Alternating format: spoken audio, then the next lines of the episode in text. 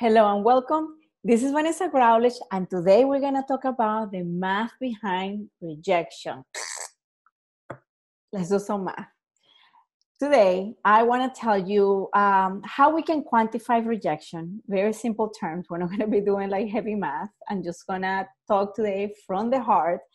I'm going to tell you uh, my experiences with rejection, and then I'm going to explain you how when you are going to a room and you have, you know, some probabilities on your favor, how to deal with rejection objectively, you know, thinking mathematically. So let's go.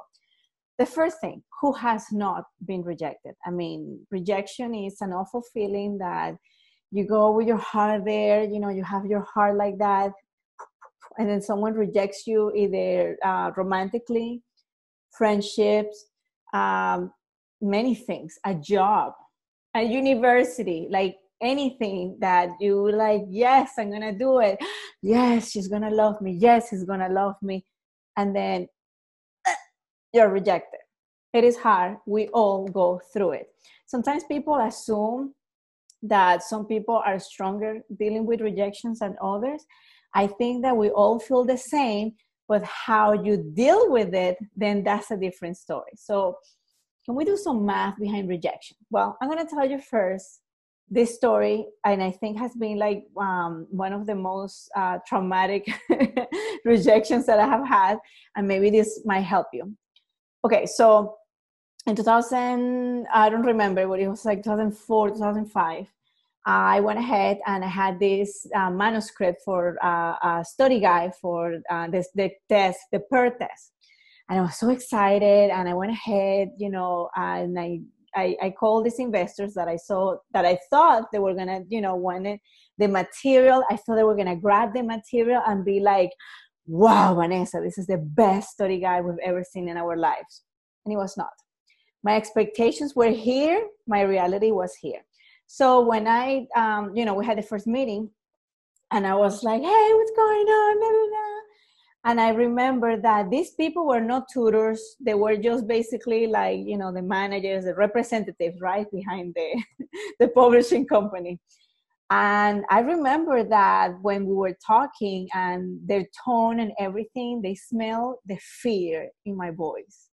They smell like you know like okay this is not the person that we want you know for this and I felt it too. You felt that rejection when you're having like a job interview that you're like, ah, how do I get myself out of here? And this is, you know, over the phone, obviously 2005, yes.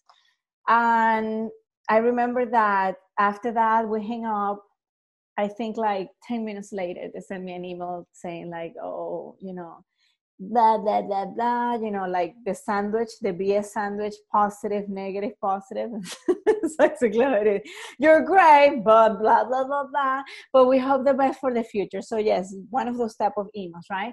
I remember like thinking like wow what did i do wrong? I put like almost two years in this book. And i sat down i felt so bad and i felt like i was worth nothing. And i was like who's gonna help me with this book what did I do to myself, how much time I put on it. And you know what? It took like two days. Then I woke up and I said, wait a second. What's, why did they reject me? Let's start from there. And then I said, regardless of the reasons, I don't know the reasons. I don't care about the reasons. It just happened. This is just probability. And then from there, I said, you know what? I just basically need to follow probabilities because there's going to be a probability that someone either likes you or they don't like you, and that's 50%. They are, there's a probability that 50% either they like your work or they don't like your work. Romantically, there's a 50% that that person might like you, might not like you.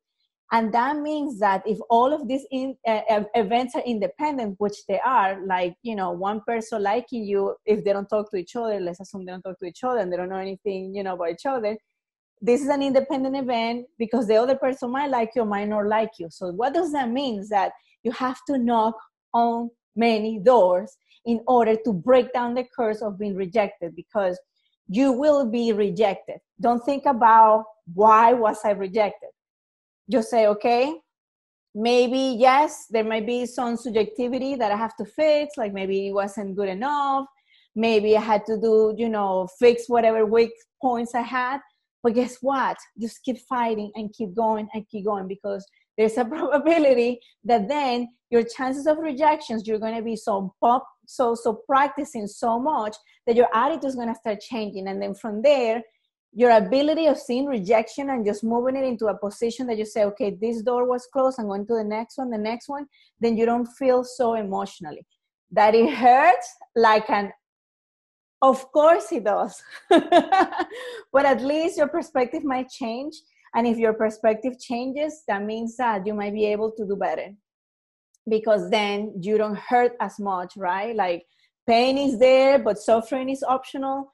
So that's the importance of understanding that rejection will statistically happen to you. If you go to a party and you have 10 people out of those 10 people one is going to say wow look at those legs. And there's going to be a 50% probability of saying like what's wrong with those legs? Right?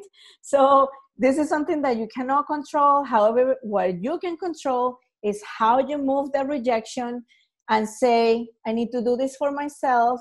I need to move on and always do your best. Is it easy? Of course it's not but if you keep practicing and you keep smiling and you keep having a good attitude things will get much better i hope um, oh by the way from that book i went ahead self-publishes myself uh, it's still on Amazon. It's um, it's uh, actually has uh, has really good reviews. You can Google it it's Growlish and you'll see it.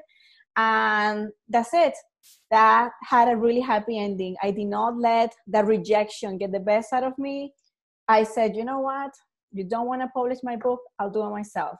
And that's it. You always look around, and I'm telling you, I made much more money. I was able to keep the rights until I sold the company. So who's laughing now? No, I'm kidding. I don't think they're to watch this. But if they do, who's laughing now? I hope you had a good time today. Thank you so much and see you pretty soon.